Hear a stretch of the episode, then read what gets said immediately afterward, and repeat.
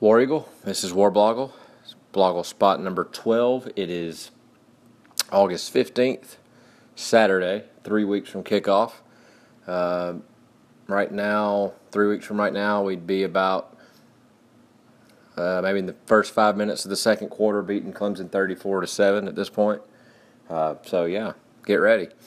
Uh, I just got done cutting the grass, and it's not a thousand degrees out there, and it was a little windy. Kind of felt like football, B A W.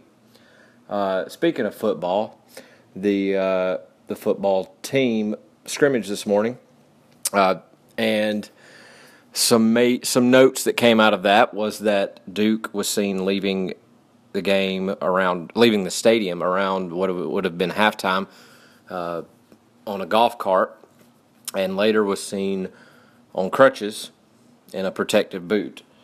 After the game, before he was seen on crutches, one of the uh, team officials, the football whatever spokesman, said that he had just tweaked his ankle and shouldn't be a problem. But then he's seen on crutches and in a boot. Uh, Malzahn, when he was asked about it before any of that, kind of blew it off and said he was okay. So maybe he's just on. He we're three weeks from kickoff. I don't think if he tweaked his ankle that'll that'll matter. But apparently he was playing with the the backups because you know Gus said he had to work his way back up into the starting lineup, which I'm sure he will. but uh, a few of the players said he looked like normal Duke, making all the catches. You know, being what we saw last year when he was at his best.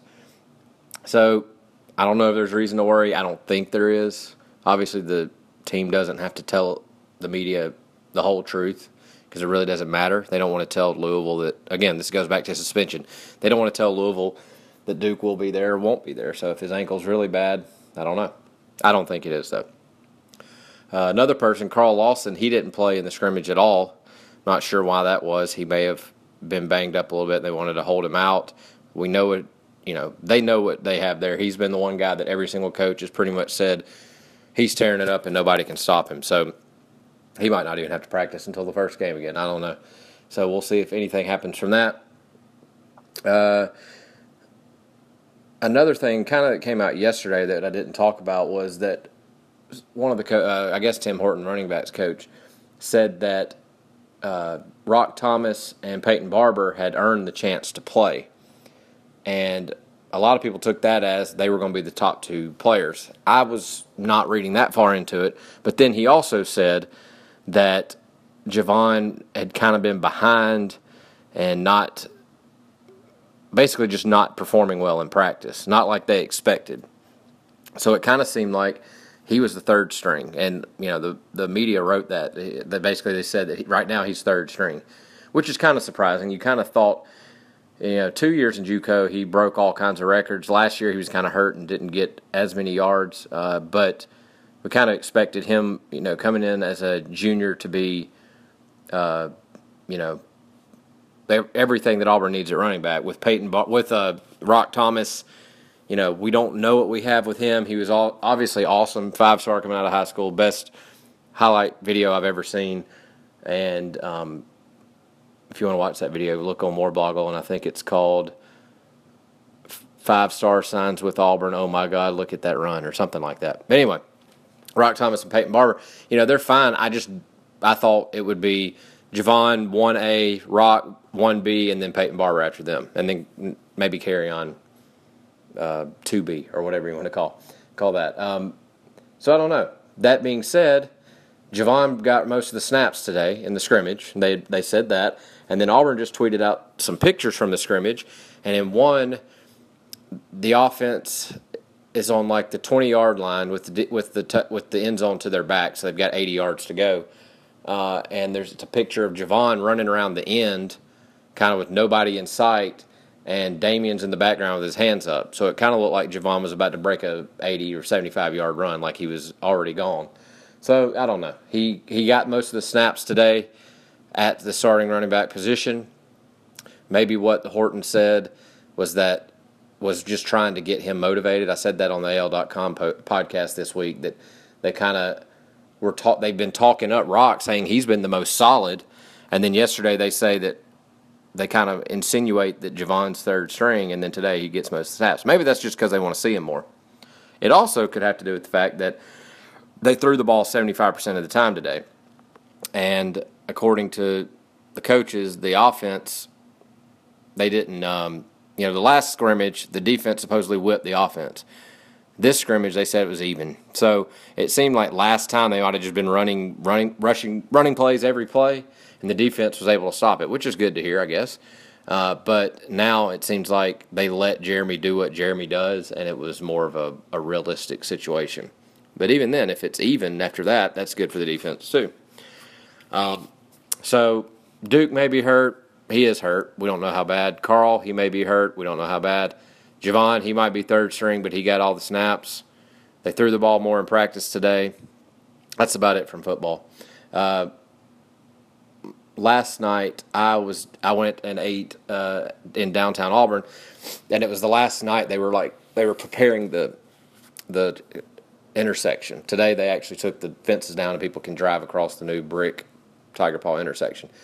And I noticed that they had put these. I knew that they had these brick benches up, two benches, kind of not right on each corner, but just kind of offset of each corner. I guess they just look like benches. I mean, they're they're brick things, and you can sit on them. Well, when I walked out from eating, I noticed that each one of them had fluorescent like rope lights under the ledge, and they were at one point they were all different colors: red, green, purple, uh, orange, yellow, blue, everything.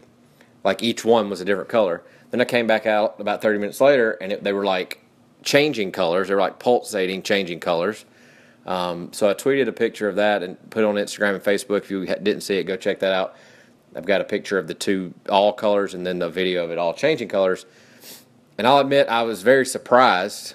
You know, about 75% of the people on social media hated it because they thought it looked like Las Vegas, and it is kind of not traditional downtown Auburn.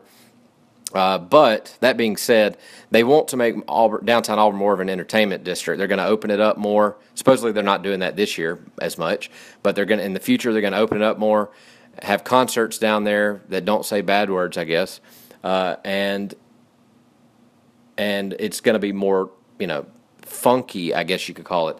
Also, on two of the oh, and the the benches only light up on the city side, so uh, the bank corner Toomer's Drugs corner and the Bank Vault, which is going to be that pizza place corner.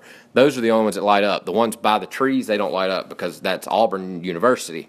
So um, they've also got on the Bank Vault, Old Bank Vault corner, and the and the Bank corner, they've got like almost like concert lights, like newer version LEDs, not like big, I don't know what you call it, can lights or whatever you call those things, but like pulsating that go with the color of the benches.